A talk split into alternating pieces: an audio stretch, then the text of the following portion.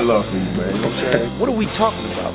You know, I'm not here to start any trouble. I'm only going to say nice things about you from now on. I think you're handsome, and I think you're a wonderful host. I'm fat and I'm overweight. Just don't say anything silly. I was waiting for you to say that. I'm not laughing about it. You think this is funny. I take this serious. You know, I don't want y'all to take anything out, out of context that I'm saying. He's very funny. He likes to joke around a lot. As a personality and as an entertainer, yes. This is going to be really quick. I'm not taking any questions. Go ahead and get comfortable. I'm going to talk for a little bit. You're listening to Cabby Presents, the podcast. Welcome, welcome, welcome, welcome, welcome to the Cabby Presents podcast. As you guys know, all my content is where sports meets pop culture. That's my lane. And you know I'm a huge music fan. So today we're talking music with a talented producer and a D J who travels more than three hundred days a year. I started this podcast in two thousand twelve. It's taken me three years to get this man here in the studio. And finally, we have a long-awaited proper catch-up and exchange of great stories. Before we get to that, thank you, DeMar DeRozan, for the nine years you gave to the Toronto Raptors organization. Thank you for re-signing with the Raptors when you did and believing in the city and rebuilding its reputation, the team's reputation. Salute to you, sir. Your growth, your personal growth, your growth as a basketball player. You're very kind to me. So thank you very much, sir, and what you did for the city of Toronto. A couple of my favorite moments with DeMar specifically in, I think, two thousand thirteen. I think my man D came up with this idea about a slingshot and putting opponents, other people in the Atlantic Division on a slingshot. And it was when Rudy Gay was here. DeMar ended up hitting the Brooklyn Brooklyn Nets logo, and they later faced the Brooklyn Nets in the first round of the N B A playoffs. Lost in seven, but it was a premonition. Also, I, there was a piece where around the twenty sixteen All-Star Game where Kyle and DeMar started arguing, and I I sided with DeMar, and DeMar was like, yo, I don't need you on my side, man. I don't need you defending me. And I was like, oh, wait, I thought I thought we were a team. That was fun for me. Um, last year, Kyle and DeMar mushed a whole cake in my face. Uh, I hope that was fun for the audience. If you haven't seen that one, that's on YouTube.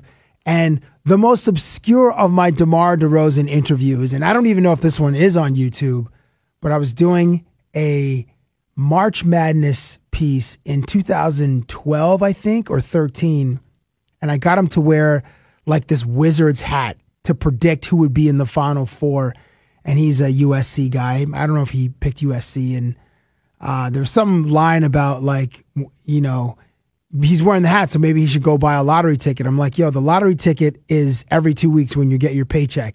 And it's the first time I think anybody heard DeMar DeRozan laugh, and he had this great laugh.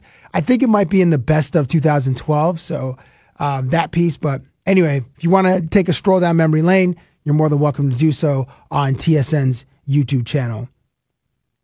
On a moderate dive, I found some clips of Kawhi Leonard. Kawhi Leonard, in these commercials that the San Antonio Spurs do with local retailers and businesses, he's pretty good. So now I'm like, oh, what am I going to do with Kawhi Leonard when he comes to Toronto? And there's media day. I have a couple of ideas, nothing really crazy yet, because I don't, he doesn't know me and I don't know him, so I don't know how far to push it on our first, on our maiden voyage in a Cabby Presents episode. But if you have any ideas, hit me up, because uh, I'd love to hear them, and I want to I want to make an impression on uh, Kawhi Leonard, the silent assassin. Mission Impossible six. Amazing. A friend of mine I call The Suit makes fun of me because I love Tom Cruise movies. And I'll always pay fifteen bucks. I actually paid twenty-five the other day to see Mission Impossible six in a V I P theater. But he's going to give me like every like every cent of that fifteen dollars admission I'm going to get in entertainment, generally speaking. Certainly with the Mission Impossible movies. I can't speak about like The Mummy and, you know, Night and Day or some of these other films, but it's a top It's a top five action movie of all time. And for those who've seen it, you may agree with me. It's in there, in the conversation with Terminator two, True Lies. Pick one of the Bourne movies that you love. I personally love The Bourne Supremacy, that car chase where Jason Bourne is in a taxi Like, driving through Moscow is amazing. There are no empty streets. And it's not a sexy car chase, like where you have these, one of these beautiful exotic muscle cars. Oh, it's a broken down taxi. And my guy's going ham in the taxi. Hard-boiled in the conversation for top five. A John Woo flick from nineteen ninety-two with Chow Yun-Fat. Mad Max, which is just microwaved Red Bull in a syringe plunged into your neck. And I don't know if war movies are considered action movies, but if they are, then Saving Private Ryan is in that conversation as well. Mission Impossible six, amazing. Also, um, unrelated, huge shout out to Sacha Baron Cohen and his show, Who is America on Showtime. This is hysterical. I never got to see Ali G because I didn't have H B O when I was in school, and um, I didn't have British T V either, so just kind of heard about Ali G, and like one of somebody would have like a bootleg on a videotape or whatever, and they only made eighteen episodes of the Ali G show, uh, but the characters that he's doing in Who is America, which is on Showtime or Crave T V in Canada, unbelievable, like unbelievably awkward situations, hilarious, painful, excruciatingly painful situations. It's awesome. Shout out to you, Sacha Baron Cohen. And one more. Huge salute to LeBron James, opening a public school in Akron, the I Promise School, for two hundred forty kids who are at risk, one hundred twenty in grade three, one hundred twenty in grade four. You are a titan, an icon, a legend, using your platform to affect positive change for so many people. This will resonate. This is part of his legacy. You're an unbelievable person. And, you know, I'm glad that you didn't just stick to sports. You know who's happy that LeBron James didn't just stick to sports? Those two hundred forty kids and thousands of others that are inspired by the dude. You know who's happy that J J Watt didn't stick to sports instead of spearheading a massive charitable campaign to raise thirty-seven million dollars for Hurricane Harvey relief? All those people in Texas that were affected by that hurricane. I loathe when people say, fans say, stick to sports. I'm glad that these athletes have character, conviction, morality, purpose, to follow their hearts, use their influence to affect real-life change. You guys are real-life heroes. So shout out, big salute to you, LeBron James. And this is coming from a Kobe guy. And now we're going to set aside the salutes as I salute a talented dude, a friend of mine, and this hour-long conversation about hip-hop music, electronic dance music, and some stories from some wild parties. My guest steps into the booth right now. Up in the studio. And I remember this other time where uh, I used to always get on punishment and told not to use the phone. You know, I'm honest. I, I'm, I'm literally giving people a picture of what I went through at all aspects mm-hmm. of my life. Honestly, almost anything goes. It's amazing to, you know, to step into the ring with someone like, like him. Who are you and uh, where do you come from, may I ask?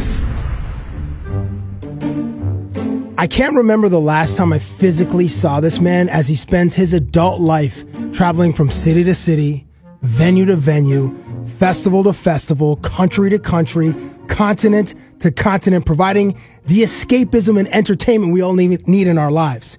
As a talented D J and a very talented producer, I was introduced to him by a very good friend, Kenny McIntyre of Red Bull fame, and a mixtape from Team Canada, a DJing duo from Montreal back in two thousand six. Coming to prominence in the age of mashups, then carving out his own lane in the world of electronic dance music, I'm happy to have Grandtheft in the studio on the Cabby Presents podcast. Welcome, sir. What's up, Cabby? Thank you for having me. My pl- guy, you're like the hot girl in high school. Uh, I was in grade nine, and you were also in grade nine. And I had to chase you for like five years to get a date, and we're finally, we're finally on a date, my dude. I'm honestly the worst. I should have come here long ago. But it's, bu- it's busy times, lots of crazy travel, and when I'm back, I'm rarely back for more than a day or two, you know, so. That's part of your life. Like, it's part, it's the life. It's what I signed up for. I met Majid and Jordan recently. Okay, cool, cool. Uh, Majid people. is uh, sneaky tall. like sneaky six two. You wouldn't you wouldn't expect. Oh but yeah. I met uh, I met both those dudes at a at a Levi's thing in Toronto, and Jordan was preparing to go to Austin to D J at a at an event. Okay. And he said his process is like he freestyles his sets. Yeah. Is there any part of your preparation where the playlist is like scripted, like you have, okay, these six songs in a row, I know these are my bangers, or these twelve songs for a certain part of the party, or these fifteen leading up to that sustained level of like the height of the party? Yeah, I mean, I've been DJing for a long time now, so, um, and I've been freestyle DJing forever. I mean, I learned how to D J on vinyl and pl- learned by playing for like six hours in a, play, in a club or in a lounge or whatever by myself. Um, on vinyl, you know what I mean? So, like, I learned all about freestyling, how to pace a night and how to do that. But now currently, like, my gig is like, some of it is like that. If I play an after party or I show up unannounced, I D J somewhere or something. But the shows that I do at festivals or, like, my, my big shows, I mean, I definitely do a bit of that. But um, if I just go off the cuff like that, it would be like those guys doing that at their live show, like at a festival or something. He, if he's going to D J a party, I mean, it's different. But if, if I go at my live show and I do that completely, like freestyle, like I'll forget to play my songs. I'm really out to play like my own music as much as I can, you know? Oh, so, okay. So I try to put together, like I do a lot of prep for every set, and um, and I try to put together an idea of what I'm going to do. And then when I get out there, I mean, it really depends on, on what it looks like and, uh, and what the vibe is, and I definitely pull all kinds of audibles, you know, on the on the fly. But um, and I can do that, and I could just go out and with nothing and, and freestyle it. But like I said, then I'll forget to play a bunch of my songs. And then how would you, you know, forget your own songs, my G? Because there's a lot of songs put in there, man. Like I got a lot of music and of my own, and if I want to put it in, in the coolest way, you know, and, and make sure I play them. It's easy to forget to play your own songs. I mean, if, if some of these festival sets are an hour, which isn't very long, it's not like, you know, playing all night, DJing all night. So that goes by real quick. And it I does. play songs real fast. Like I'll play songs for a minute and a half, but even still, you know, e- like just it's, it's easy to forget. And then people will be like, I came out to hear you play your, you know, my favorite song of yours and you didn't play it. So I try to I try to make sure that I have a basic structure, and then I work from there, you know? As you play from an elevated platform with, you know, synchronized lights, the occasional mm-hmm. C O two blaster, the confetti yep. blast, even maybe even some pyrotechnic on the stage, are you, as a D J, are you in sort of like, are you the show, like the Look at Me show, or is the music the star? Or maybe it's a, maybe it's a bit of both. I mean, like I said, I, I grew up like playing. I mean, I got into this because I was writing music like from the time I was a kid. And also, played in bands the girls. And stuff. I mean, from an early age, the girls. Yeah, no question. I mean, I wasn't that good at sports, you know. I mean, I played soccer from my high school, and like I was aight, but you know, I, you know, music. I was. I realized at an early age, music was my oh, way one thousand percent to get to get any girl's attention. I mean, I wouldn't say it worked very well, but um, you know, I. From an early age, I was I was making music to make music, and it's never that comfortable being in the spotlight. It was just kind of what I it's I just something I always did, you know. And as it became my career, I started DJing in clubs or lounges where you're not the center of attention. I mean, you're kind of the D J used to be like in the corner, yeah. You know, they'd be like sometimes they'd be like at the end of the bar or something, or there'd be like a little setup. You know what I mean? Though, yeah. like it and, did back in the no, day, you're right, though, right? You're right. You're right. So, like, you know. As as the whole thing has evolved, and as my career has evolved, um, uh, now like I'm on a stage, yeah, and you're very much front and center, and people show up and they look at you and they're like, okay, like what are you gonna do? Like entertain me, you know? I bought a ticket, like let's go. And um, so my show has evolved, and I think like I've evolved as a performer, and uh, I try to go out with a different kind of energy, and and uh, I do a lot of talking with the crowd, and I don't know, just try to. Try to entertain, do what I can to entertain people, you know? You mentioned sometimes you only have an hour set. How many songs can you squeeze into an hour? Like twenty-four, twenty-five? Sometimes. I make a ton of edits, too. Um, I play a lot just of Just to get outlets. like the to like the banger yeah, part of the, yeah, of the song? Yeah, yeah, yeah. Or, or, to, or I, make you, a mashup still. Like, mashups are almost back. Like, I kind of make... put songs together, kind of remix songs and edit them, and uh, and cram as much as I can into the set. I got a lot I want to say, you know. You want to, it, it's tough, but uh, guy, you're a legit performer. Like I, I've I've seen. I mean, obviously, I, I follow you on, on the gram. You've seen so it on seen, the gram. I've seen it on the gram, and I, we got to get you out to a show though one of these days.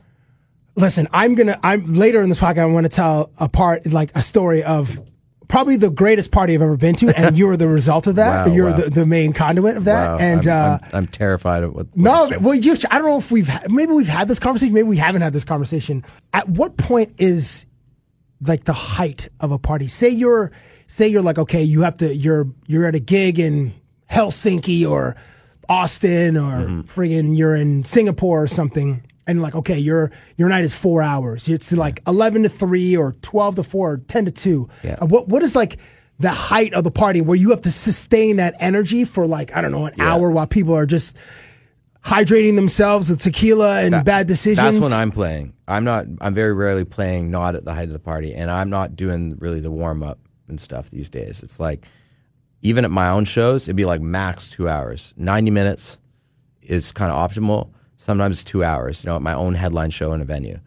Um, never really more than that, ever. So are you coming in like you're LeBron James, like in the fourth quarter, or like Steph Curry? Like you're just there's still an arc to it, you know. There's an arc to it, yeah. And and I try to play. I mean, I have a lot. A lot of my music is is real high energy, and then a lot of it is like pretty mellow. So I try to squeeze in some of that and and kind of introduce it in a cool way in the venue to like kind of have those peaks and valleys to like, it just breaks it up a little bit too. But I mean, it's pretty high energy, man. It's pretty high energy. And it's like, yeah, I'm coming in, I'm coming in pretty hot and it's, it's, it, we're going. When you are playing, uh, you're headlining shows and people are there to see you. Mm-hmm. Are you playing music strictly for the girls or like a little bit for the dudes too? Cause you know, they're going to wild out.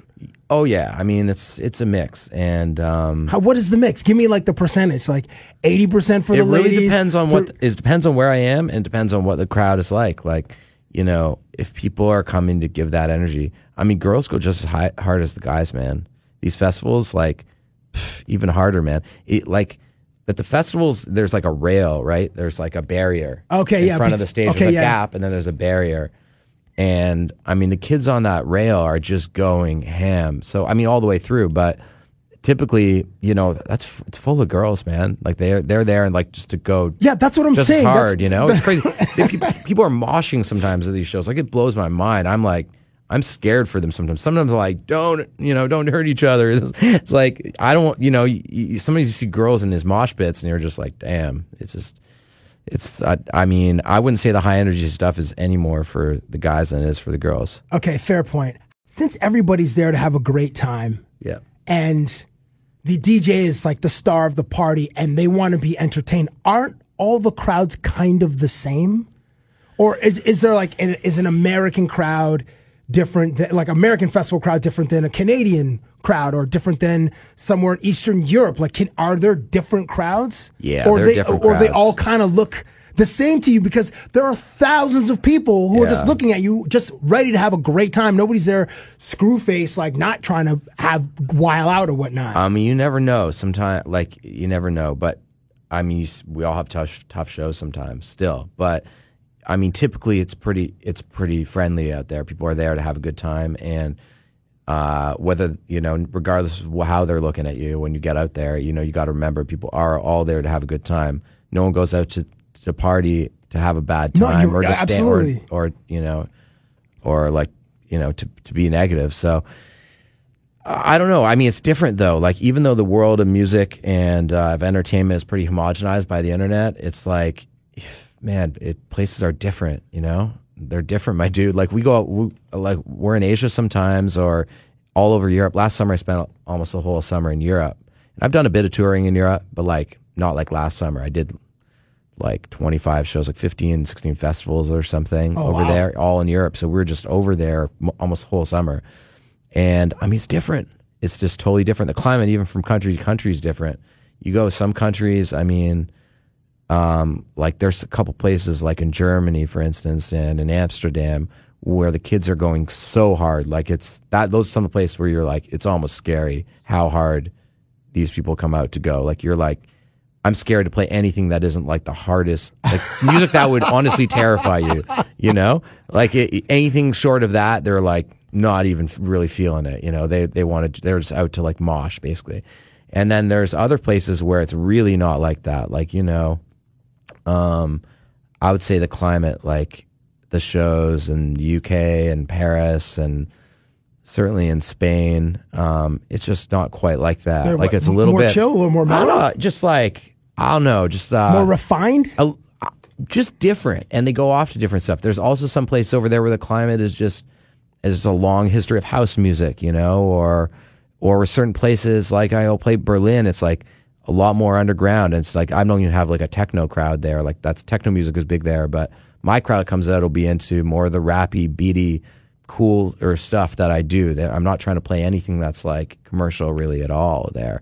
And then, you know, but then you go to China or somewhere and it's like the opposite, you know, they really want the commercial, they want the sing along stuff. Uh, okay, and okay. and different places in the States are different. You know, I played almost all the States. And the other day I, I tracked it. I think I played everywhere, but like five States, you know, and, and every state is, is, I won't say every state is different, but the Midwest is different than playing in Miami.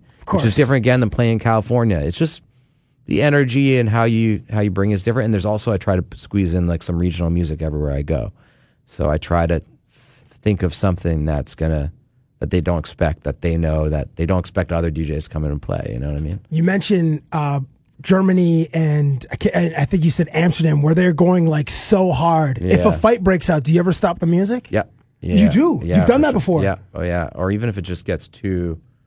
Too crazy, yeah. Or if I feel like people are getting hurt or something, yeah. It's like, okay, guys. So, so what do you yeah. like? Do you are you out there like, okay, this is a public or service venue or something? If people are fighting, yeah, yeah. I mean, yeah, I'll I'll stop it for sure. Yeah, I mean, I'll and I'll address it. I mean, sometimes if you're in a venue, someone will tell you like there's there, there's a fight. If you don't see it or something, they're like, oh, it's, you know, there's this thing going on. Or stop the music or something. But I've stopped it if if I see like a fight happening like on the dance floor that's like ruining the party.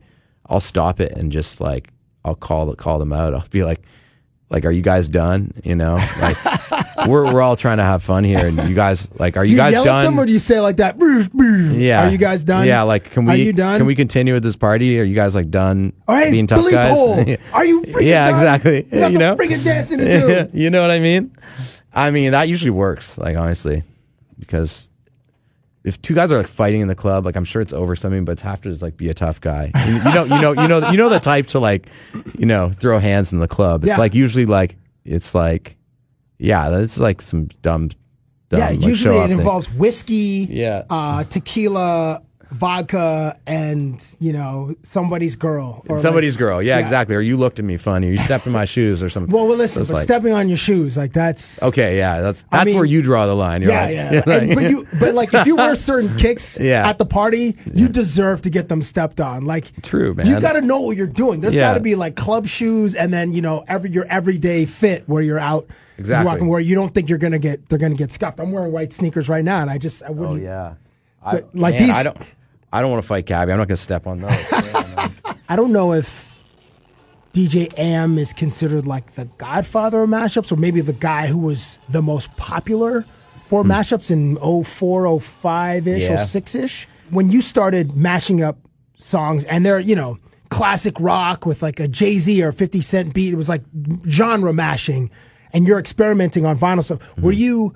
Were you? Would you play some mashups that other guys had done, or would you just try to play your own version of whatever you could invent in your room as you're put, or you know, at a club where you might you might be posted up at the end of the bar and like, okay, I'm just this is practice because the bar is not really that live. Well, when we started doing that, it was um, I had a D J partner, D R one, right, uh, and we had a group called Team Canada. But before we even really called it that, we we did a couple parties. We used to play, we used to basically be hip hop D Js, but in Montreal.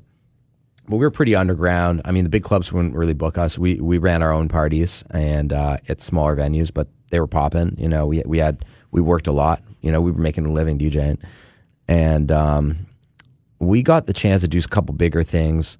And we one one thing we decided we wanted to go in. It was a New Year's party. It was New Year's two thousand four. Wow. Okay. And we decided in Montreal. To, in Montreal, and we decided to go in and. Um, play all kinds of music. So we prepped it out like turntablists, you know, we went got a bunch of records. We already had a lot of the records we wanted to play, but we just decided to play all kinds of music. Like, it wasn't even called open format then, but no one was really doing it.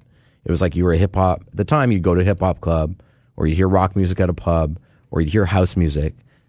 I mean, you wouldn't even always hear hip-hop and R and B, like underground hip-hop. It was like there were jiggy hip-hop nights and underground nights. You right, know what I mean? Right, like, yeah, you're right, it yeah. was like real, like, divisive, you yeah. know? And sometimes it'd be hip-hop and reggae in a, in a club, you know, in Toronto or Montreal, but it was like... That was like what, what you did. There was no, and maybe a D J be versatile to run two different kinds of nights, but even that was like a stretch, you know? So we were like, we're just gonna come in there and just play all kinds of stuff, and we'll have little routines with it. And, um, but we didn't, we weren't like up on Z Trip or A M or any of that stuff. We didn't really know, we, we had no frame of reference for this. So we just kind of did it, and it went really well.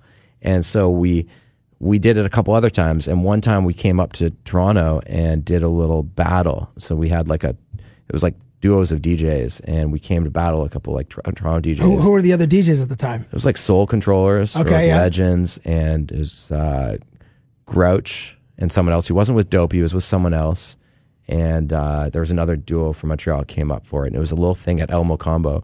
Like a tiny wow. little thing. But so you, for those listening, Elmo Combo yeah. was is like this was like this iconic venue on Spadina, it was Spadina in College, yeah. right? And it was like it was upstairs. It was around since like the fifties or sixties. I feel like icons like um, the Rolling Stones had like partied there, or like, or maybe that was um, yeah. uh, the Comfort Zone just up the street. But it was kind of run down. Oh yeah, it was really run down. I mean, it was basically like a dance studio or something by day, and like. So we, we, we came up to this spot, and it, we just, uh, we were like, knew we were going to lose because we were going against Toronto D Js in Toronto, and uh, we couldn't even get a gig up here at the time. So, and we decided to do that thing. We were like, well, we're already going to lose, and these guys are going to come with dub plates and like all this crazy stuff. And we're, we're, it is what it is, but we might as well like make our mark. It was a four turntable thing. So we came up with full routines, like, but all with like, yeah, like, Led Zeppelin and Technotronic and Nirvana and like like house music, like Daft Punk mixed with like rap,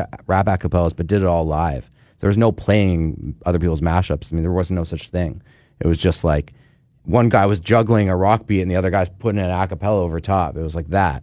And like I said, we had never seen anyone do that before. It was just like... Yes, instinctually we just, just like, came up with that style. Yeah, well, we liked all these records, and we're like, why does no one play them? And why don't we just, like, everyone knows all these songs, so how, like, people might clown us, but, like, it's, who cares? We're going to lose anyway, you know? It's just, like, I think it's going to be fun. And we'd done it a couple of times, not to this level, you know, where we had, like, a routine, basically. So we did that, and uh, it was like a secret ballot, and we ended up winning this battle. I think we won like two hundred fifty bucks and a case and a case of Red Bull or something. And we were top of the world. You could have, we were like, we're good. Like we we we we've won DJing. Like we're good for life. We couldn't believe it.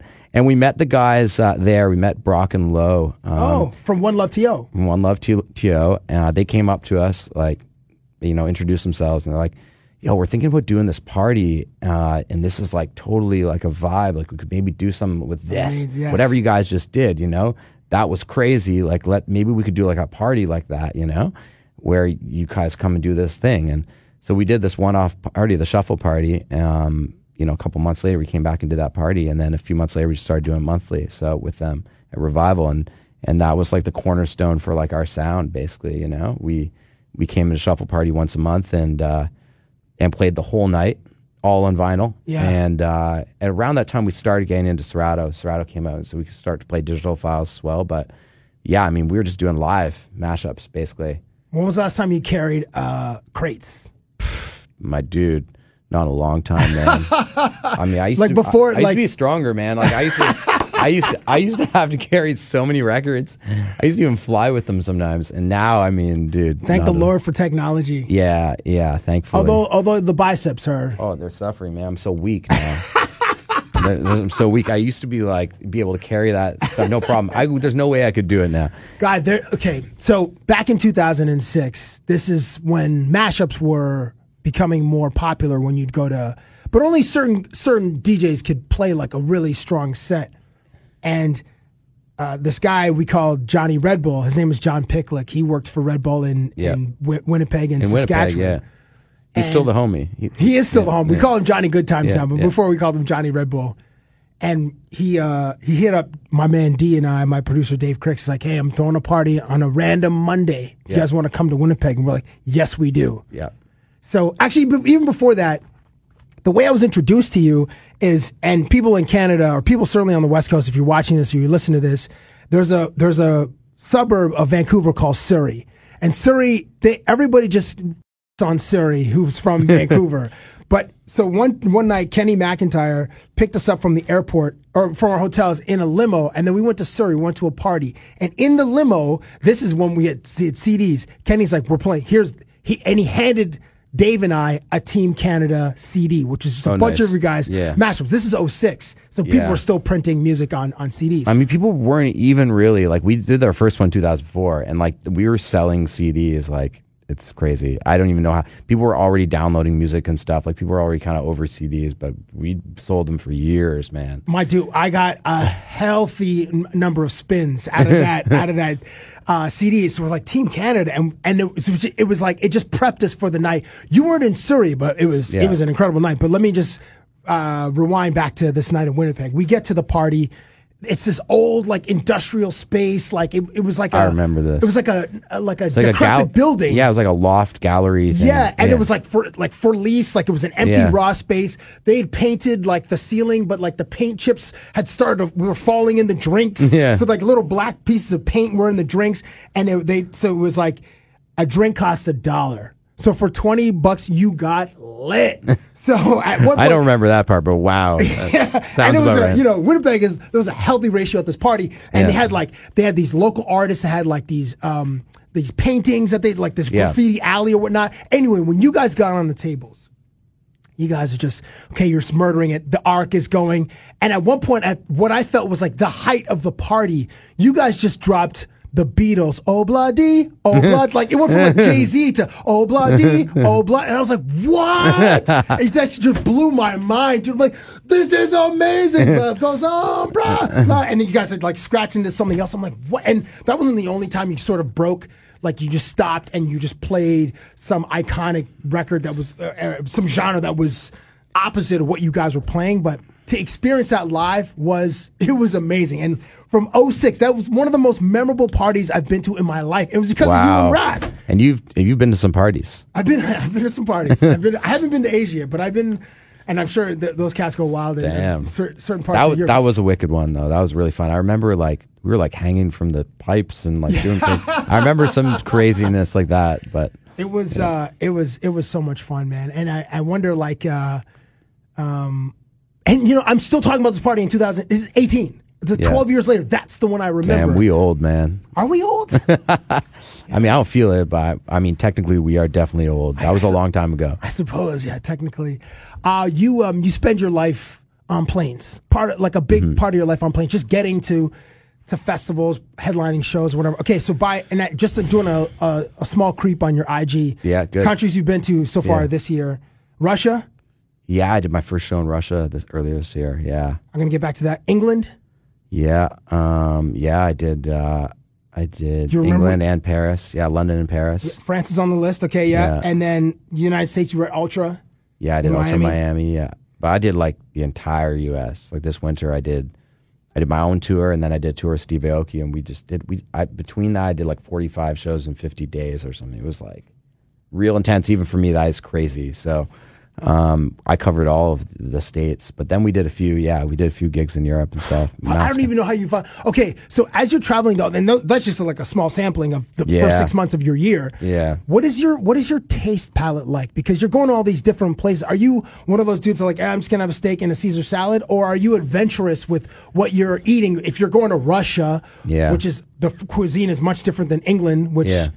Both those England, places are not that lit for food. But I mean, right, yeah, England's I mean, terrible food. France, a little bit better. Yeah, I mean, there's good food everywhere, but uh, yeah, palate? But France is sick though. I actually love, I love Paris. Um, you know, it's great. I, I like. Now, are you eating like, I'm like duck a, and rabbit and uh, yeah, zanui? Oh yeah, when I'm very like when in Rome kind of person. So oh, okay, so I'm definitely not like a steak and Caesar salad guy. Like I am if you're like at the keg, you know. yeah. But like, but when I'm abroad, I mean, sometimes I have a very short window of time in these places, so.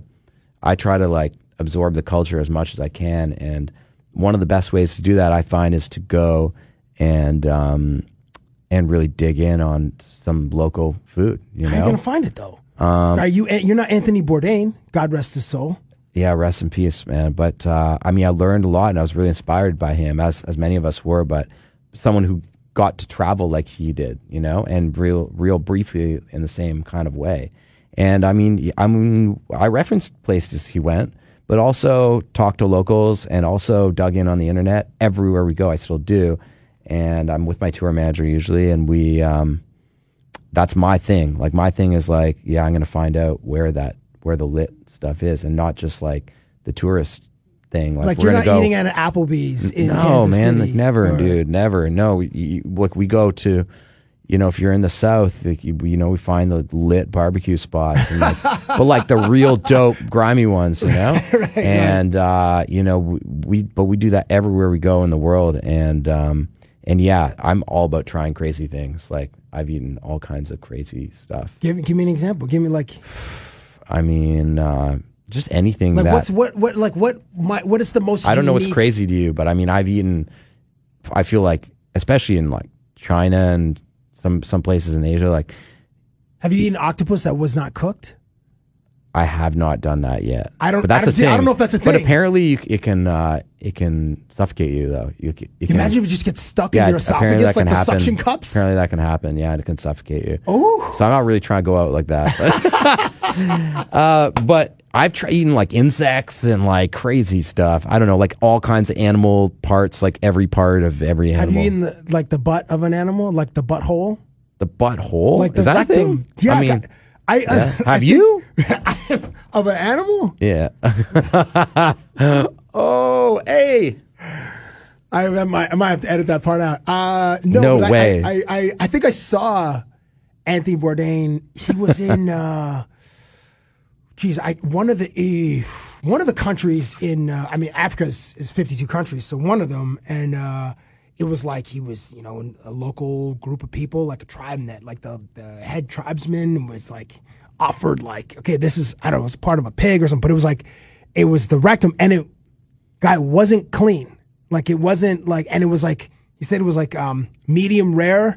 So that's like super raw. And he's like, I can't disrespect it. Be like, this is the leader of this tribe. Like, I gotta, yeah. I'm taking one for the team. Yeah, I've and been like, in that kind of spot a few times. You, man. You've had to take one for the team or just yeah. or not, not, not want to yeah. disrespect Yeah, not want to disrespect the culture. Like, yeah, but like, yeah, basically, I've saddled up with, um, remember one time in Chengdu in China, a, a videographer that was with us had friends of his family or something that were going to take us out. So it was like two young families, and we got to dinner, and they were we were a bit late, and they were already there, and they ordered, and it was like a hot pot. It was, that's in the Sichuan province. So it was like hot pot, and we were starving. I remember I was with Raph. I was it was Team Canada tour, and and we were starving, and we sat down, and ordered a beer, a couple beers, and uh, and we looked at everything on the table, and it was all raw too because it was a hot pot, so you got kind of got to cook it, and we're like. And we love hot pot. Like, we've eaten hot pot a ton of times, like lamb, beef, like all this stuff, whatever, you know, even maybe chicken hearts, whatever. We've been gone in. But, like, this was none of that stuff. Okay. There were, like, fifteen things that were clearly animal parts that we were, like, and they there was a language barrier, so we tried to ask, and they were, like, kind of gesturing animals with, like, but, like, the right. neck, you know, or, like, or, like, pointing at parts where you're, like, oh, okay. It's like a duck throat. Okay, we're doing that. So so we were just like throwing stuff in and eating it. And like I always say that all the craziest things I've ever eaten were at that meal because I didn't know what any of those were. And they were all crazy things. And they looked beautifully presented, but we didn't want to offend anyone. And, and Raph was good like that too. I mean, he was down to, to, to just to try whatever, you know? So so you're eating this foreign food, like it's the first time this is touching your, your palate. Yeah. Are you the kind of dude like, yeah, do you guys have any, any, any sriracha? Any like hot yeah, sauce? You know what just I mean? To try to coat it? There's like, like there's a thing like that, man. There were like sauces and stuff. Yeah, you dip the stuff in, but I mean, you're, but there's no H- the texture was so crazy. And we were a little concerned because we'd already had toured China a little bit. Like this wasn't our first rodeo over there. And I, I remember sometimes we'd sit down at restaurants and look at the menu, and there'd be like an English translation. If you weren't like right in Shanghai or you were like anywhere outside of that, you look at the English translation, it's like, yo, we're going to get this like bull penis with soy sauce. Like, and you're like, you know, like, I think I'm good on that. You know what I mean? Like, I'm pretty much up for whatever, but I mean, do we need to eat Like for our main? Can you do an appetizer of that? Like appetizer size or something? Yo, can you guys uh, bread it and just deep fry yeah. it and then deep fry it real yeah, quick? And just get a little... Just something, you get know? Some of that taste out of there. Oh my gosh, that's incredible. What about... Okay, so you... Uh, Russia. Yeah. Uh, do you remember, do you have any, like, were you able to go outside? Were you in Moscow or were you in Saint Petersburg? Do you remember where you where you were for that one? We, uh, this was only like a month or two ago. Yeah, we went to Moscow. Um, it sucks because we actually had three days. I think it was around our, the Paris trip or something, but I had ar- arranged like a day before the show and a day after so we could really explore. And it sucked because our visas got messed up. Like, oh, no. Whoever applied for our visas, like the promoter or something, messed up, so it was only good the day of. So I actually had to change all our flights, and only were allowed to go for the day. Oh, that sucks. And you don't want to mess around with these, like, Russian visas. No. It's like, the, it's you one don't of those countries, mess around Russia at There's anything, certain countries bro. You don't want to, like, you know, get stuck in or try to, like, overstay your welcome. So um, we did the, we made the most of it, and we did a lot of exploring. We just walked, man. We, like, we got there and dropped our stuff at the hotel at four p.m., and we walked for, like, five hours just... all around uh, the Kremlin and uh, yeah, I mean that the, all that area around there is just full of history and it's pretty cool to check out. But I mean, we didn't get the time that I would have liked. So. But I'll be back. Was that I'll your first time there? That was my first time there. I've always wanted to go, so it was cool. Uh, it was one of the ones on the bucket list for sure. When you go to Russia, are you do you, are, do you have a sense of like okay, the crowd wants they want techno or they want they they they want like the commercial. Kind of hip hop or the commercial, like the I don't even want I don't want to offend you. Say like the no. Calvin Harris sound, or yeah. the Diplo sound. Like I, I'm not. Yeah. I, you, no, no, no. You're sure, you're sure. a purist, so and, and I'm I'm I kind of know a little bit about E D M, but not enough to have like a, a, a in depth conversation about. But do you know what they what the sound, what the vibe of the party that they want, um, or do you just go like, okay, I'm bringing my experience, and I know that these guys are gonna. With it. I did a little recon. I saw a video of the party that I was playing. It's like it was a monthly party or something. I saw a video of the last show that they had done, um, and I also had a friend, uh, uh, a friend of mine, Georgia. She had played this party like a couple months before, so I hit her up and asked her what it was like. And I mean, I could see from the video, it's just people were going nuts. So the kids just went crazy. I was actually terrified though, because when I went when I went to go on. Um, I had a, there was a long list of support acts. They had like five other acts on the bill, and I was headlining this party. It was my first time in Russia. But I had a lot of messages from people over the years and leading up to the show, like fans that were coming to the show, and fans were asking me to come to Russia. So I felt pretty good that like kids were going to know my stuff. But before I went on, this like one of the acts was the guy who played right before me was like this crazy Russian rapper. And he was, like, okay. real big. Like, I, like, looked him up. I was there. And everyone was singing every song. And they were, like, going crazy. I was like, oh, man, this is nuts. Like, how am I even going to go after this guy? Like, this is – I don't even know how to speak Russian. So I don't know how, I don't know how to address these folks. So, um, but, yeah, we got lit. It was actually awesome. It nice. was actually really, really fun. The energy was crazy there. So yeah, you mentioned uh, touring with Steve Aoki, and I think I saw one of the photos on your I G. You guys like working out, or like Steve still? Yeah, well, it's his thing. It's his thing. He that's has, his like, thing. He has like a boot camp kind of thing. He does, yeah. For as much as you travel, and sometimes you don't get to experience great meals, you're just yeah. on the run. So you got to yeah. eat in the airport, eat like crappy yeah, food. Sucks. How do you maintain the physique, guy? You're I still mean, a slim dude. You're not. You don't have a dad bod. Like, I mean, like, I'd like to be in better ass. shape. I try when I'm home. It's like easy to get into a rhythm of exercising and stuff, but it's hard on the road. And that was like a bunch of that was a bus tour, so it's different when you're flying every day. It's real hard. Like you can do the gym in the hotel, and I try to just do little workouts in my room. But I mean, if I'm doing shows every day, then at least I've got like my show is like. An hour and a half of like fitness, basically. You know, it's like it's like cardio. It's like crazy. I'm jumping yeah, you're around, standing on the I, table I, I, on the I, on the platform. I, I leave like real sweaty. It's like I find when I come home or if I have a bunch of days off, and you're just like dead, and you're just like you know feeling super beat from everything. It's it, that's where I gotta like you know do my I gotta work out all the time. But um, on that tour is crazy because Steve does this boot camp thing. Aoki does this boot camp where. Um, but it's like really intense. Like he basically brings a trainer with him on tour. It was a big tour, like lots of buses. We're doing huge venues, and so there's this trainer there, and we had other support acts and other staff on the tour and tour managers and all this. There's a big staff on that tour, so he would do this boot camp with whoever would like sign up for it, and you could work out with the trainer like, like every day or every other day, pretty much every day. And then every day that he didn't have time to do it, the, the trainer would send out this list of stuff that you have to do. But it was so competitive that like. If you like, you basically had to prove, you had a video of yourself proving you did it. You had to show up every day. Once you signed up for this boot camp, there was no days off. And if you did, there was like all these penalties. You had to like donate a hundred bucks to his foundation, or you had to like do something crazy. I like that there's a fine system. There's a fine system. Like, it was pretty funny. It was so it was so hardcore that it was really daunting to start. But eventually by the end, I did a couple workouts with them. We were I was doing some of the stuff like on the low with some of the other acts. We would get the things and we'd just go do the workouts and not even tell him that we were doing it, because we didn't want to be like... The, some of the, the punishments were so crazy. Like, people had to do really embarrassing stuff, or like... Like what?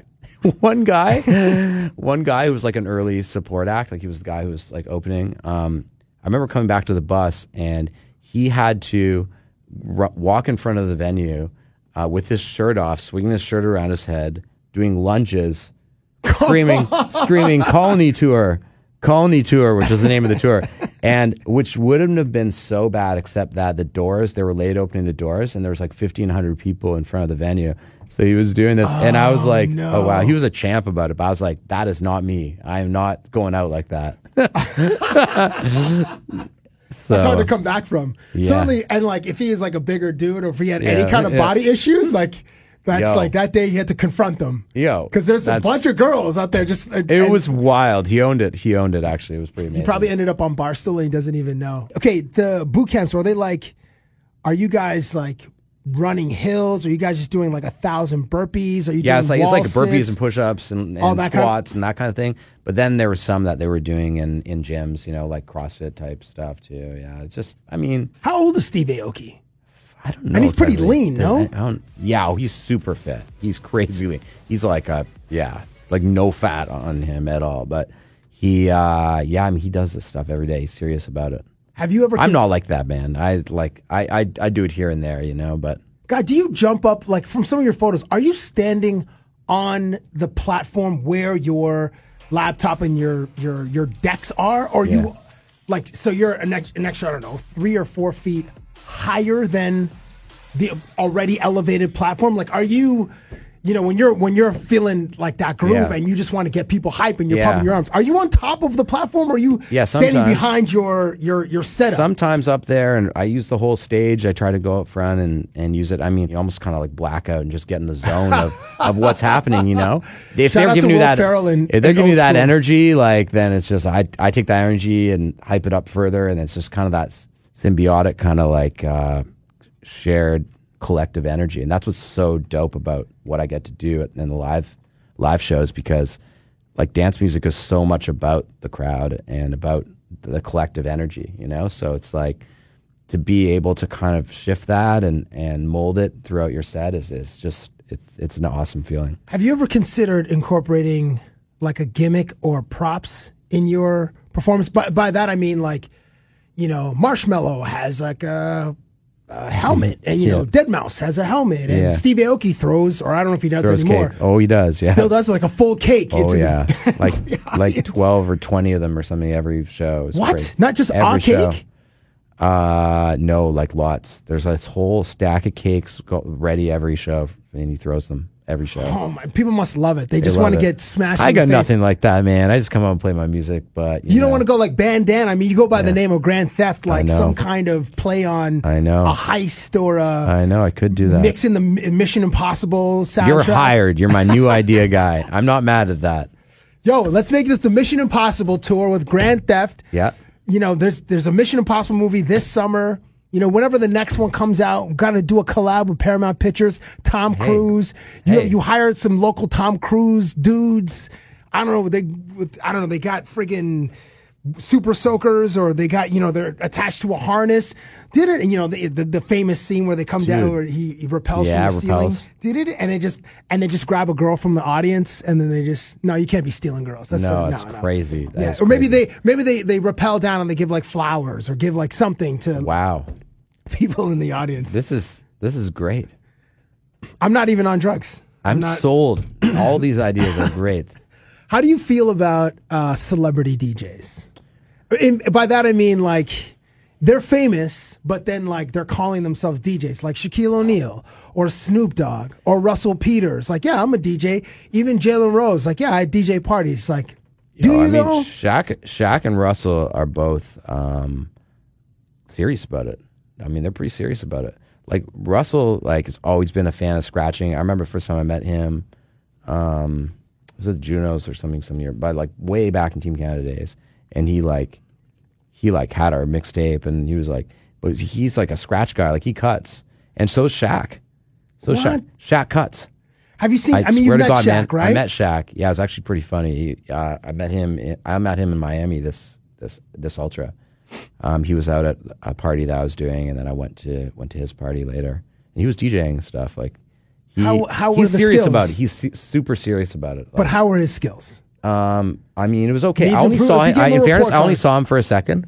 But I will say that he is serious about it. You know, he gets his tunes, and he's serious about scratching, from what I understand. And he's he's watching, like he's he was watching A-Track and Diplo, and then we're playing too at the other party. And he's, I mean, he's very into it. He was ubiquitous at uh, at um, Miami Music Week this year. Uh, like he, Auto Round Ultra, he was at every I mean, party. That guy's a legend. He was I mean, at every party, man. You you couldn't escape him. He was everywhere. When you saw him in real life, you're like, that guy is six inches taller and like eighty pounds bigger than I thought he, is he was going to. Enormous. Yeah, he's the largest human you'll ever see in real life. It is crazy, actually. It was it was really, really crazy. Um, yeah, I, got, I mean, I just got picked with him and meet him uh, at one of the shows I was doing there. How do you um, think he scratches with the? His hands are like twice know, the size of like regular human hands. You could just grab your skull your and just face. Crush it, and like just crush your whole body. Yeah, he like, can like he's like Thanos and bringing the Avengers. Like it just it's insane. It is insane. Like, I was... Uh, I feel like, Aaron, you're being nice. In what? in Sh- uh, Shaquille O'Neal's assessment, or in your assessment I mean, of a lot of celebrity... Okay, so back to your question. A lot of celebrity D Js, I think, like, anyone that, like, cares about the craft and, like, is down with, you know, is really about music and DJing, they don't have to be the best. Everyone has to start somewhere. If people come out to see them because they're, I mean, hosting a party or they're DJing it, I don't care. Like, I feel like a lot of D Js get really hurt about that, but, I mean... Maybe, I don't know, it's it's usually a reflection of, you know, what, like when anyone's mad about anything, it's a reflection of what, where you at, you're, you're at yourself, or you're mad because people can go to that party instead of seeing you or something, but I don't really look at it like that. I mean, sure, pe- you know, people with more Instagram followers are going to do lots of things that you won't have the opportunity to do. That's that's, that's cool, I guess. I mean, that's the world we live in. Like, it's annoying in general, but no more about DJing than anything else. Like, I mean... I feel like we live in a world where if someone has enough Instagram followers, they're going to be, you know, the president of the United States. States. You know, that's the world we live in right now. That's so you're in a, true. You, you care about who's DJing at the a club that I don't even probably want to go to anyway. It's like some D J, celebrity D J, I can't D J. Yeah. I mean, that's not going to be a very good party. In my experience, celebrity parties in general are not very good parties. When they're either the host or the D J? What do you think? I mean, have you ever have you been to parties where like it's a celebrity host and it's like actually really a good time? Like, uh, never. Yeah, I would say um, basically never. I've DJed a lot of them, or, or I mean some of them, and um, you know, it's not usually a good time. People are there to take pictures of the celebrity or yeah. try to get them with them. No one's really having a good time. Everyone's like kind of, you They're know, just like just looking, looking in that general direction. It's and changed not the whole vibe yeah. of the party. No one's present at all, and it's just not a good party. It seems like a cool idea, and you're like, oh, wow, do you want to, you know, D J this party for so-and-so? And it's like, I mean, I, I'm not really about it. It's it's not that cool. So, I mean, when people, am I mad about those people doing it? No, nah, it's like, do your thing. But some of them are like, the ones you named, Shaq and Russell, are actually into the culture. Okay. They're actually into the culture, man. All yeah. right, well, then, listen, that's that's a yeah. that's a huge compliment yeah, uh, no, I'm not, given I'm, by you no, it's, to them. When you were starting out making music, were you... Were you doing remixes of records, or were you just starting from scratch? Like, all right, let me just get the right drum pattern first, or do you go like, okay, I like these chords, this chord progression, mm-hmm. or are you like, okay, I have a certain sound of like the percussion. Let me start with the percussion, the hi hats, or or or a couple of a couple of synths. Where do you where do you start when you're making music? I've always tended to start with the music part, the chords and melodies, because uh, I'm a piano player first. Oh, but, sick. Um, So it's How good natural. Is your left hand? That I mean, it's okay. You know, it's I can play. I'm not like great at piano, but I mean, I, I was classically trained. I, I mean, I was better when I was like a teenager because I really played. But I could, I mean, I can play in the studio. You know, nice. Um, so these days, I usually start with that and come up with some chords, and then try to build drum around it and the melody. I mean, it depends if I'm in there with. Uh, sometimes I'm in there with writers or singers, and um, Uh, I'm trying to write song songs, and uh, you know the, the process is different. Depends who I'm in with, but usually even in that instance, I start playing chords and I work on melodies with the singer, and and we write from there. You know? I find that your drums are always so big, like they always have such a huge sound. Easy go.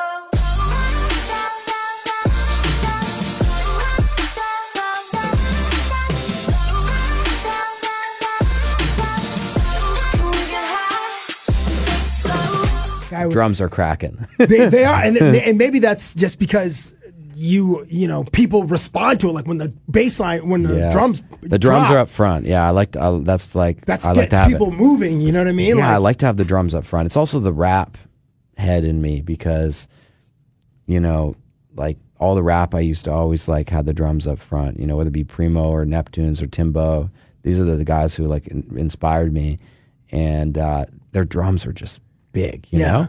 At the time, like all in a different way, but like, you know, I I I do it my way, you know, and uh, with the technology I have now, and it's like real crazy. I can get that, get those drums really cracking. I love what you did. I, you had you just had a remix on like I think Calvin did a. I was on your SoundCloud a few okay. years ago, and you did some. Calvin did a song with Rihanna, and you did a remix. Yeah, me and Diplo did a remix for "Bitch Better Have My Money."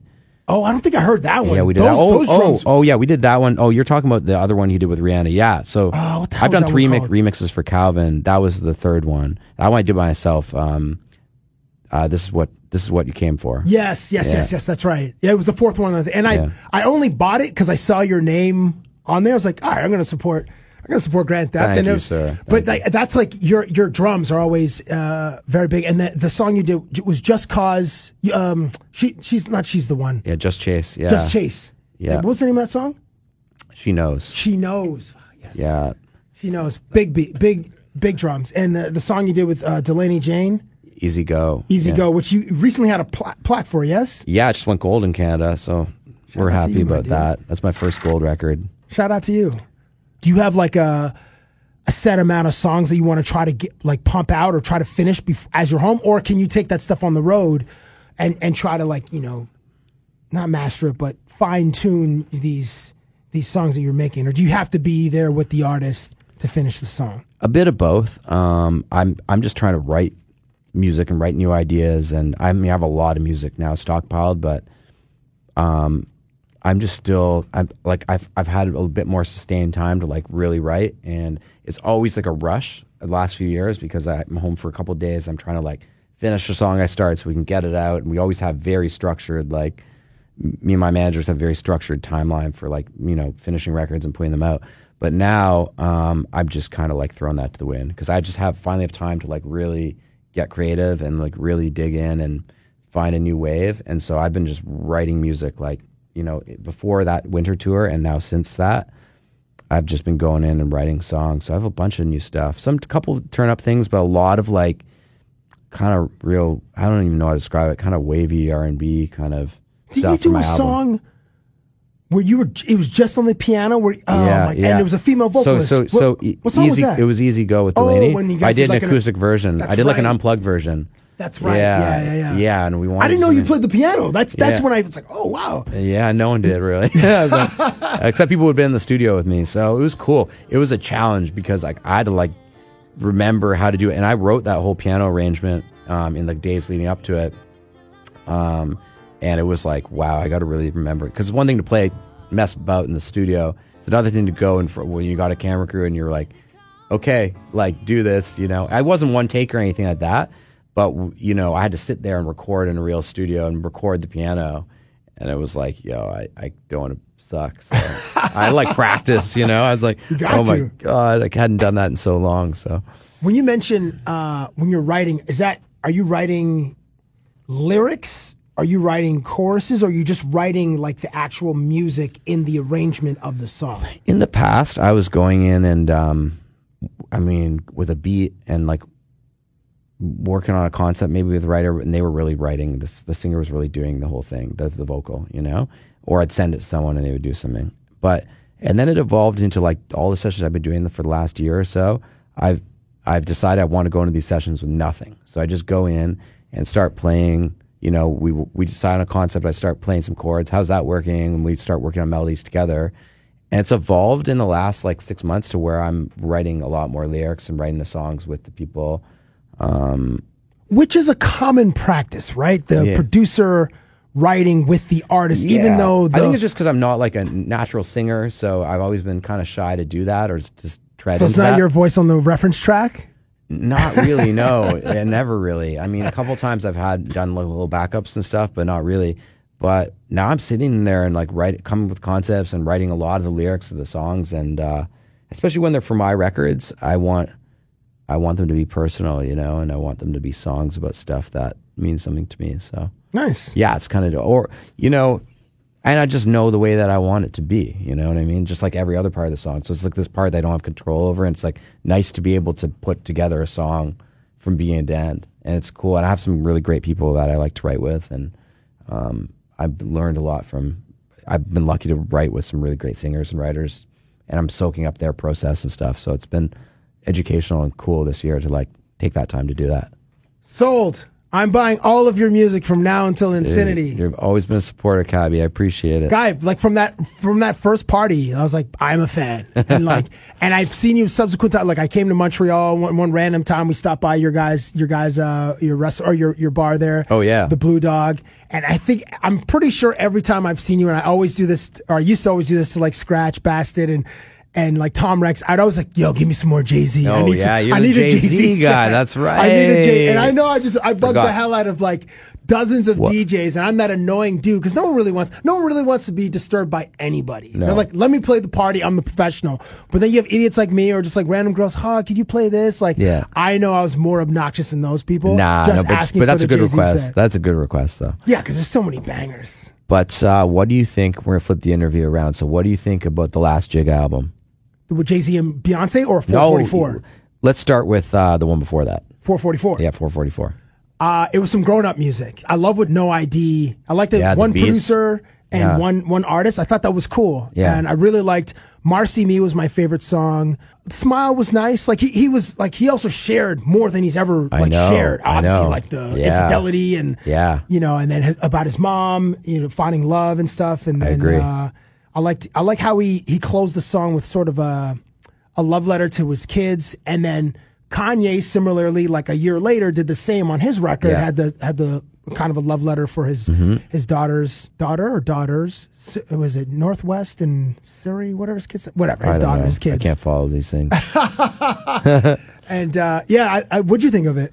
I actually liked it. I mean, I don't find I think it's kind of like probably like irrelevant to young people, but to me, I'm a big Jay-Z fan. Me too. And that's I thought era, it was man. so grown up. I mean, it's like, it speaks to me coming from being a rap head from a long time ago and being an idiot in my twenties and, and, and being a grown up and like dude's rapping about save his money in real estate. And that's I mean, right. This, yes. Man, this speaks to me, dog. But I'm old. My I'm guy, old, so my guy's like, for, I'm giving you all this knowledge for nine ninety-nine or yeah, whatever. The, I know the that line is like great. And he's like, he's like, yeah, I know. I like it. You know what? Um, what uh, Hope, when he was like, how am I going to buy Belvedere when when, when uh, Puff got Ciroc? I was like, yeah, I guess I should. Even though I don't really like Puff Daddy, yeah. like, I should probably support Puff, even though he doesn't really, he's a sure. bit, he, he doesn't really need my money. But he doesn't. But. Like, uh, you know, I, I subscribe to Tidal just so that I can get those surprise Jay-Z and or Beyonce out. That's why I pay the ten bucks a month for Tidal, specifically just for that for, reason. That's a real Jay-Z fan. I'm telling you, my cause, dude. Because I think you're maybe the only person on Tidal.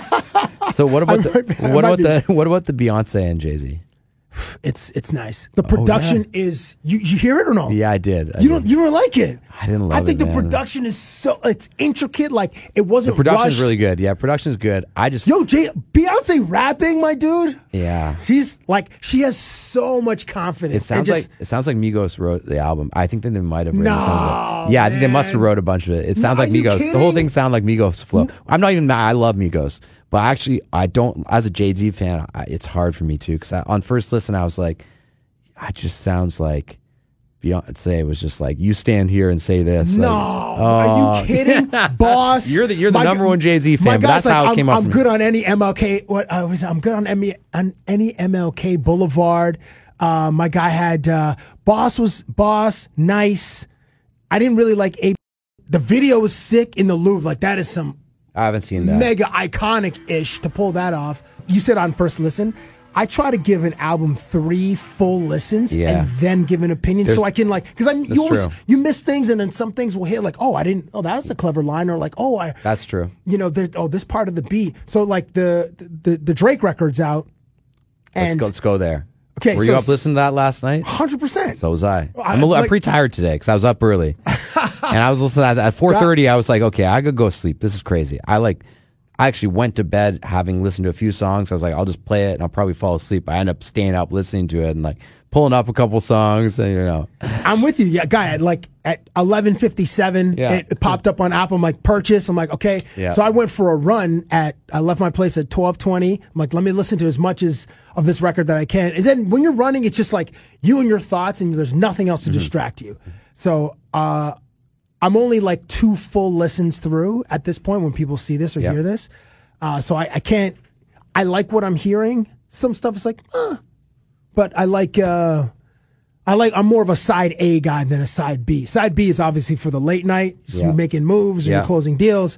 Side A is for the heads, like yeah, right. You know, Survival, oh, uh, yeah. Nonstop. Oh yeah. Um, I, but I, you know, I, I think actually I think God's Plan is the best song on the record, and that's the first one we heard in like January. My it's God, definitely the biggest a, banger. Definitely the biggest banger. But there's some good ones on there, though, man. But same thing. It's, I still, I also feel like I did about the Jay-Z stuff. I mean, Drake just. He just has good ways of putting things, and it speaks to me when it comes to like so many different things. But I don't know. I, I like that. I like the album. I was prepared to be a bit disappointed. It's pretty long. You were prepared to be disappointed? Well, I always like his albums, but I just felt like he's in this crazy place, that whole Pusha battle, and it's like he never came back from that. And I was like, how's he going to address this? And yeah. this album has to be amazing, because I felt the same thing but differently about Kanye album. Like, this album has to be amazing because this guy's talking so much nonsense. Yeah, yeah, yeah. I really, it's hard for me to like him right now. Like, yeah. I, I, I'm a fan of his music, but he's always so annoying, and he's all-time annoying right now. And the album fell short for me. I thought really? It was, I thought it was cool. I thought that was cool. The Nas album was cool. Um, Would you, the Cudi and the Pusha T and the, the Pusha T album was cool. They were, it's all very much them. It sounded, like, it's very Kanye. Very Nas album was very Nas. Pusha's album was very Pusha. It was like good rap music. I mean, this is a great year for rap. Don't get me Huge, wrong. Yeah. But the only one of those four that I really was like, whoa, this is like real fresh was the Cudi album. Was the Cudi album. Me, personally. But I'm also listening for different things. Like, I just want to hear something that I haven't heard before. Ah. And it's also like, it's not, like that Kanye album is just like, I don't know, man. Just, it's like his worst album to me. There's like, he he's great albums. I mean, every album is. See, I didn't like Yeezus that much. I didn't even love Yeezus, but it was an important record, and it was like it was, it was so creative, record? so creative. It was God, so creative. My dude starts with On Sight, and it's like it's d- distortion, it's yeah. loud, it's, it's like, creative though. It, feel, it feels there was like a lot of things I'd never. Yeah, no, I, there's a lot of things I'd never heard before in Yeezus. True, I mean, you yeah, know? But is that uh, is that a good thing? I don't know. I mean, in a way, it's like, like these guys gotta like, push the envelope, man. True, it's like no, these right. are like I mean, the, the gods of this music, like like push the envelope. You know what I mean? Like, yeah, sure, you know, you got to give your Give people what they came for, but like also yeah, like Black I've Skinhead heard, was legit. And like was, wow, that was crazy. And record. Uh, what was the other one? The one I loved was Blood on the Leaves. Blood like, on the Leaves was an amazing record. Le- it was huge. Yeah, that was and a then, banger. What when those drums come in with yeah. bah, bah, like the horns and the drum, yeah. bah, bah, bah, bah, bah, it was like yeah. a huge announcement. That's it. Have you done a, an all hip hop show in a while? Yeah, I've done a bit of that and a bit of all house music too. Like just sometimes I'll just go out for an after party, or actually I'll just show up sometimes. I got friends playing in the city. I'll just show up with a key and, and jump on and play some rap. They're like, yeah, yeah, come through. But they're real like, oh, man, this guy's just going to just murder our party. Nah, no, it's not even like that. But it's good to be able to do, because it just, I always stay up on rap, and I don't always get to play that in my shows. Like, fair. They're different, you know? So, that's fair. So the D J in me is like, yo, let me go play some rap tonight sometimes. I got to gotta do it. And it allows me to play this kind of stuff too, so. Well, listen, I got to get out to one of your shows soon. I don't know if I have yeah, the air miles do. to get to Singapore or... Uh, I'm playing Echo Beach on July twentieth. In, okay, in Toronto? Sure, sure, sure. That's not too far, right? No, not... I think I could ride a bicycle to Echo Beach, nice. Where I live. Uh, but I, I'd rather see you on the road somewhere with a different, like outside of Canada. Ottawa, just to get a different, Montreal. No, but that's I'll in Canada. I got to go to like one of your, your U S joints, or like just see... Hey, it would be invited. Sick to see you in Europe. Anywhere I'm at, you're invited. Anywhere you're at. You all come right, through well, listen, a party, I'll host you anywhere. If I, I appreciate that, and if I do come out to Europe, or if you're in Latin America, have you been to Latin America? I haven't. Only as that's far a different. As like that's Mexico. A totally different vibe. Like Caribbean, I've done like Mexico and um, Dominican, stuff like that, but never, never South America. So I'm, I'm dying to go, and I have like potential stuff in there, but we've never been able to route a full tour. So soon, I hope.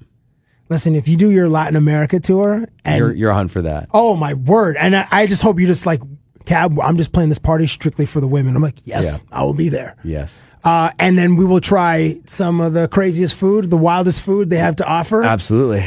Make sure they deep fry it. I'm going to come with my own hot sauce just to make sure, just in case. Oh, damn. You're not playing. Grandtheft, you can follow him on I G at Grandtheft. His website is, is it grandtheft music dot com or just yeah. grandtheft music dot com? And uh, he keeps, it's all, I'm impressed. It's always up to date. All your tour dates are there. Yeah. And um, you can have FOMO by watching his feed, or you can just go live your life. But if you do have photo, FOMO watching his feed, you got to get out to one of his shows. Thank you for stopping by the Cab Presents podcast. Thank you for having me, man. Thank you for listening to Grandtheft. This was Cabby Presents, the podcast.